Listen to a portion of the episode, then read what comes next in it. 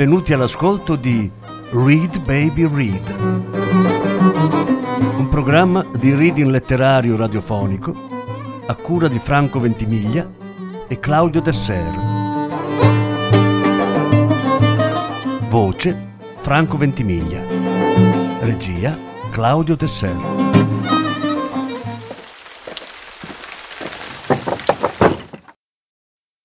Notturno indiano dal libro di Antonio Tabucchi. Lettura in tre parti. Seconda parte.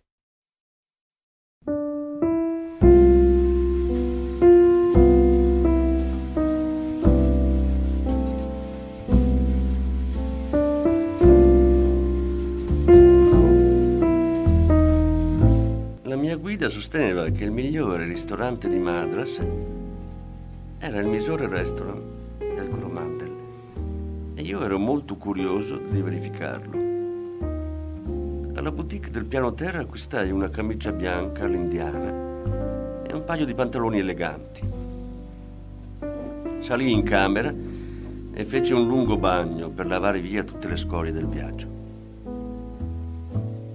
Quando bussò, avevo appena finito di rivestirmi. Dissi che la porta era aperta e lei aprì sostando un attimo a guardarmi. Il corridoio era in penombra. Vidi solo che era alta e che portava un foulard sulle spalle.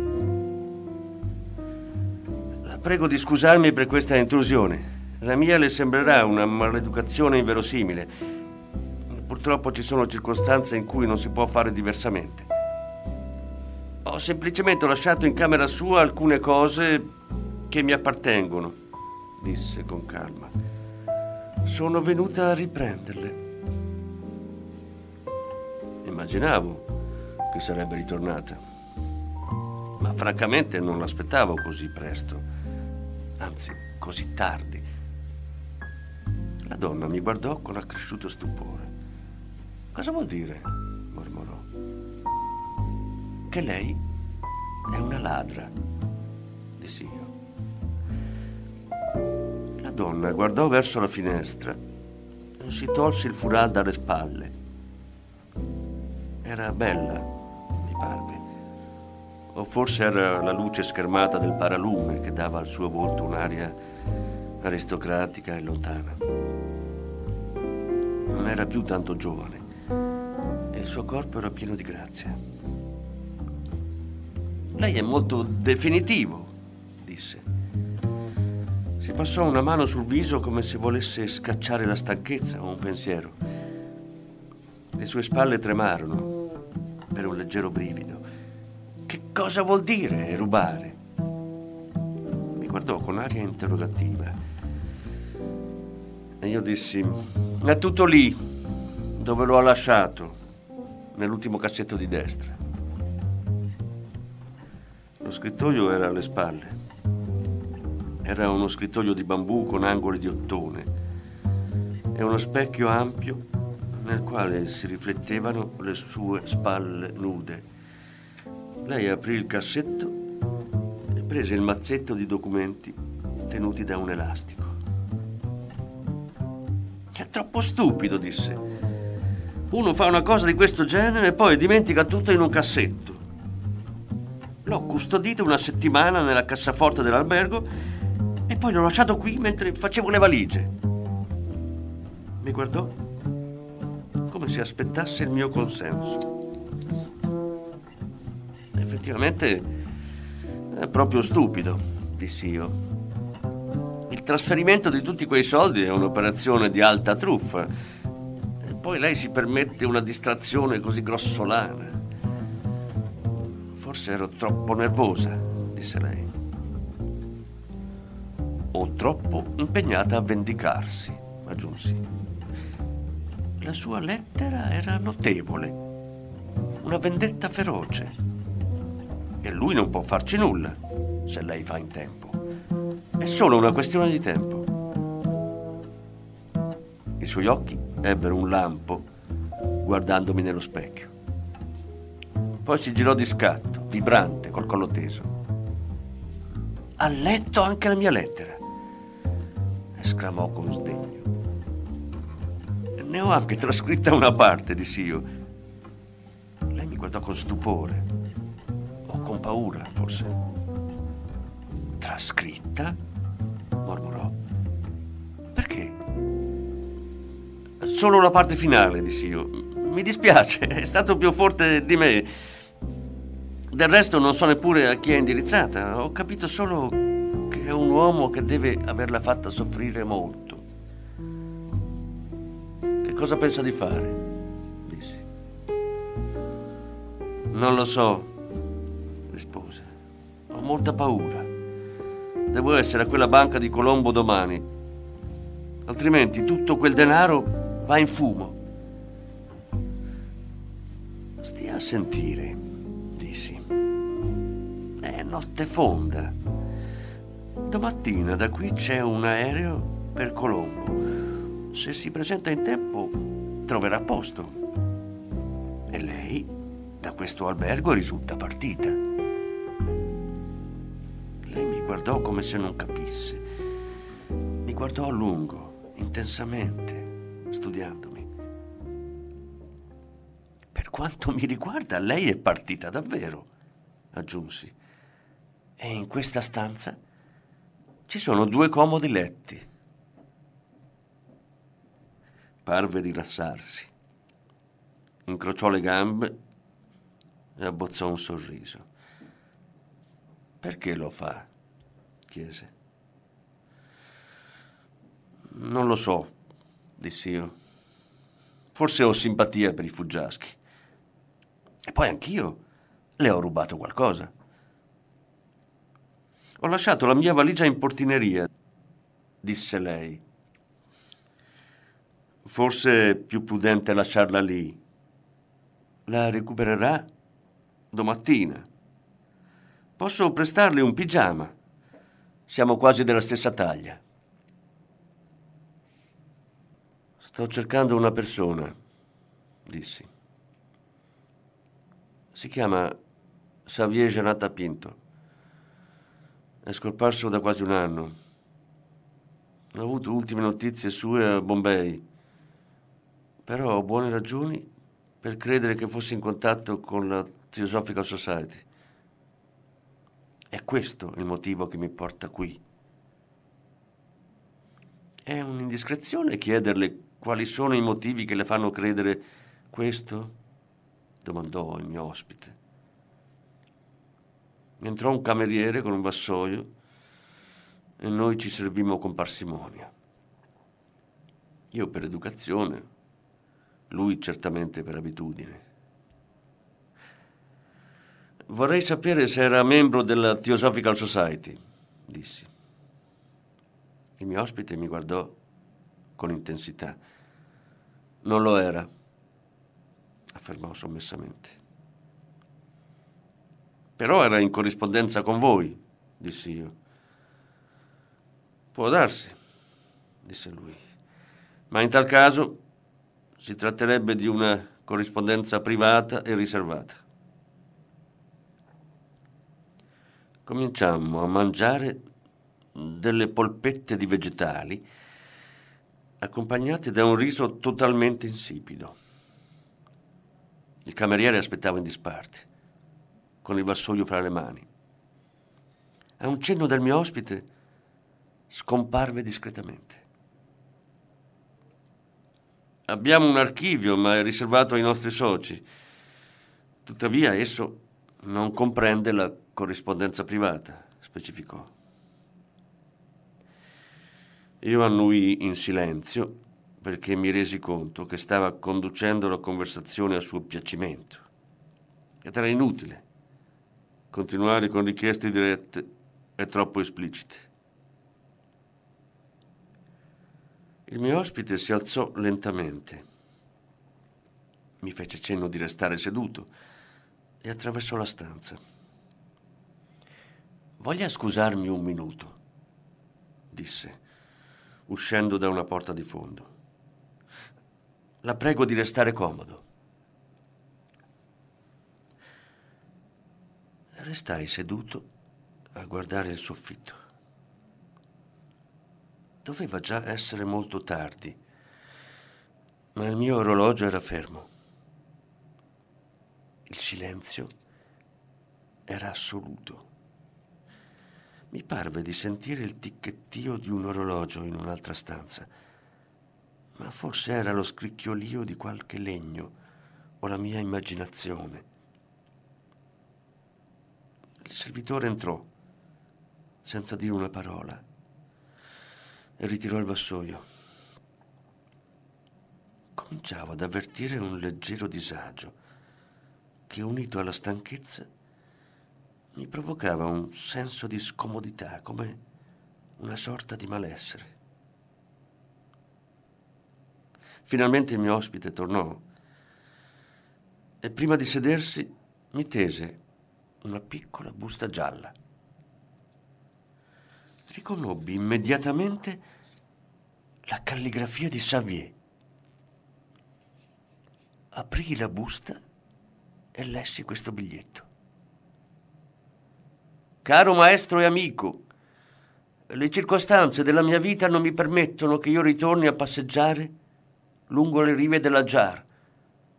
Sono diventato un uccello notturno e preferisco pensare che lo abbia voluto il mio destino. Mi ricordi come mi ha conosciuto, il suo... La data diceva Calangute, Goa, 23 settembre. Guardai il mio ospite con aria stupefatta. Egli si era seduto e mi scrutava con curiosità, mi parve. Allora non è più a Bombay, dissi. È a Goa. Alla fine di settembre era a Goa. Lui fece un segno della testa e non disse niente. Ma perché è andato a Goa? chiesi. Sei al corrente di qualcosa, me lo dica. Lui intrecciò le mani sulle ginocchia e mi parlò con pacatezza. Non lo so, disse. Non conosco la vita effettuale del suo amico. Non posso aiutarla. Mi dispiace. Forse i casi di quella sua vita non gli sono stati favorevoli.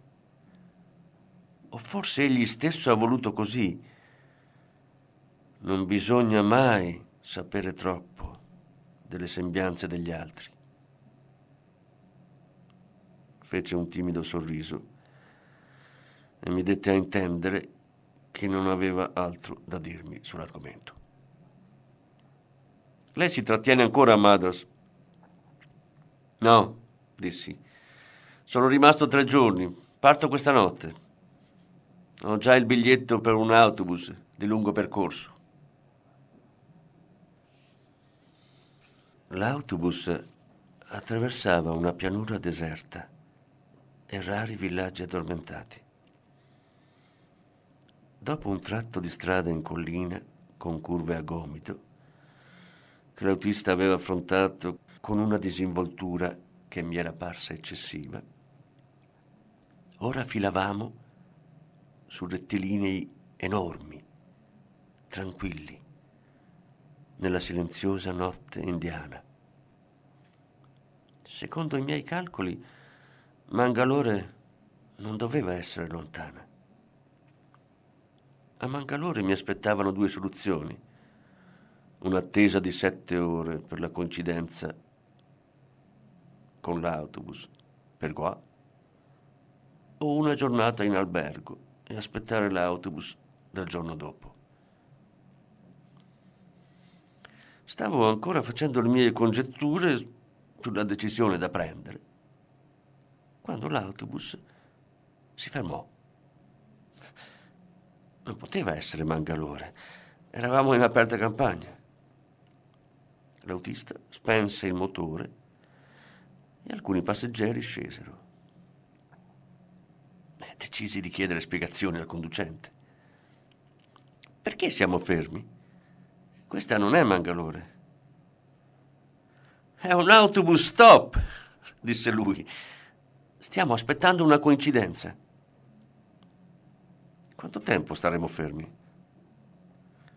85 minuti, rispose, con un'esattezza che non capii se era educazione britannica o una forma di raffinata ironia. E poi continuò. Ad ogni modo, se è stanco di attendere in autobus, può scendere. Qui di fianco c'è una sala d'aspetto. Era una baracca bassa e lunga, con un lume a petrolio appeso alla porta. Sullo stipite era attaccata l'immagine in gesso colorato di una divinità a me ignota. Nell'interno c'erano una decina di persone, sedute sulle panche lungo le pareti. Sulla panca di fondo stava seduto un ragazzo di una decina d'anni, con dei pantaloni corti e dei sandali. Portava con sé una scimmia che gli stava attaccata sulle spalle, con la testa nascosta nei suoi capelli e le manine intrecciate sul collo del suo padrone, in un atteggiamento di affetto e di timore. Mi parve strano quel bambino solo in quel luogo con la sua scimmia, anche se in India è frequente trovare bambini soli con animali. E immediatamente pensai a un bambino che mi era caro e alla sua maniera di abbracciare un pupazzo prima di addormentarsi. Forse fu quell'associazione di idee che mi spinse verso di lui e gli sedetti accanto. Lui mi guardò con due occhi bellissimi e mi sorrise.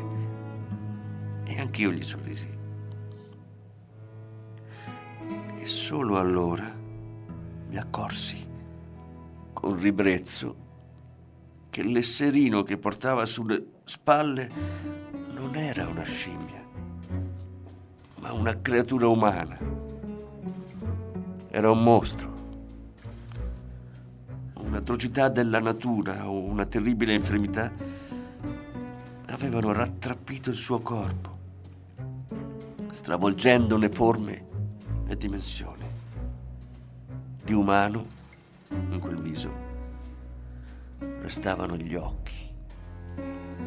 Due occhi piccolissimi, acuti, intelligenti, che guizzavano inquieti da ogni parte come se fossero spiritati da un grande pericolo incombente, dalla paura.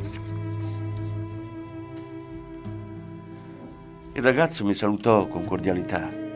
Anch'io gli detti la buonasera e non fui capace di alzarmi e di andarmene. Dove vai? gli chiesi. Andiamo a Mudabiri, disse lui sorridendo al tempio di Chandranath. Il ragazzo fece una carezza alle mani che gli si stringevano sul petto. È mio fratello, disse con aria affettuosa. Ha vent'anni. Poi assunse di nuovo un'espressione di orgoglio e disse: Però conosce le scritture, le sa a memoria, è molto intelligente. Io cercai di tenere un atteggiamento noncurante come se fossi un po' distratto e immerso in pensieri miei, per dissimulare la mancanza di coraggio di guardare la persona di cui parlava. Che cosa andate a fare a Mudabiri? chiesi. Ci sono le feste, disse lui. I Jaini vengono da tutto il Kerala. Ci sono molti pellegrini in questi giorni. Anche voi siete pellegrini? No, disse lui. Noi giriamo per i templi. Mio fratello è Arant. Arant è un profeta giaino, spiegò il ragazzo con pazienza. Legge il karma dei pellegrini. Facciamo molti soldi. Allora indovino. Sì, disse il ragazzo con candore vede il passato e il futuro. Poi fece un collegamento di idee professionale e mi chiese, vuoi conoscere il tuo karma? Ci vogliono solo cinque rupie. D'accordo, dissi io. Domandalo a tuo fratello. Il ragazzo parlò dolcemente al fratello e questi gli rispose bisbigliando, guardandomi con i suoi occhietti guizzanti. Mio fratello chiede se può toccarti la fronte, mi riferì il ragazzo. Il mostro fece un cenno di consenso con la testa, aspettando. Certo che può, se è necessario. L'indovino allungò la sua manina contorta e mi poggiò l'indice sulla fronte. Rimase così qualche istante, fissandomi intensamente. Poi ritirò la mano e bisbigliò delle parole all'orecchio del fratello. Quando ebbero finito di discutere, il ragazzo si volse verso di me con aria afflitta. Allora? chiesi io. Posso saperlo? Mi dispiace, disse lui. Mio fratello dice che non è possibile. Tu sei un altro. Cosa? Ah sì? E chi sono? Il ragazzo parlò di nuovo al fratello e costui gli rispose brevemente. Questo non importa, mi riferì il ragazzo. È solo Maya. Che cos'è Maya? È l'apparenza del mondo, rispose il ragazzo, ma è solo illusione. Quello che conta è l'atma, l'anima individuale. E allora, se io sono un altro, vorrei sapere dov'è il mio atma, dove si trova ora. Chiedigli che provi a indovinare. Il ragazzo mi guardò stupito. A indovinare che cosa? A indovinare dov'è il mio Atma, dissi. Non hai detto che è un indovino. Il ragazzo riferì la mia domanda e il fratello gli rispose, brevemente. Dice che può provare, tradusse, ma non garantisce. Non ha importanza. Che provi ugualmente. Il mostro mi fissò con molta intensità, a lungo. Le sue dita si muovevano leggere nell'aria, disegnando delle onde. Poi fece conca con le mani come per raccogliere dell'acqua immaginaria. Bisbigliò alcune parole. Dice che sei su una barca, mi bisbigliò a sua volta il ragazzo. Su una barca, dissi io. Chiedigli dove, presto. Che barca è? Il ragazzo poggiò l'orecchio sulla bocca bisbigliante del fratello. Vede molte luci. Di più non vede. È inutile insistere.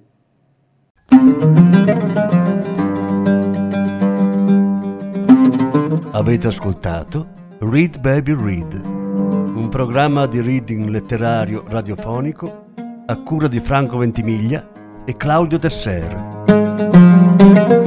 Grazie per l'ascolto, alla prossima settimana. La terza parte della lettura andrà in onda la prossima settimana.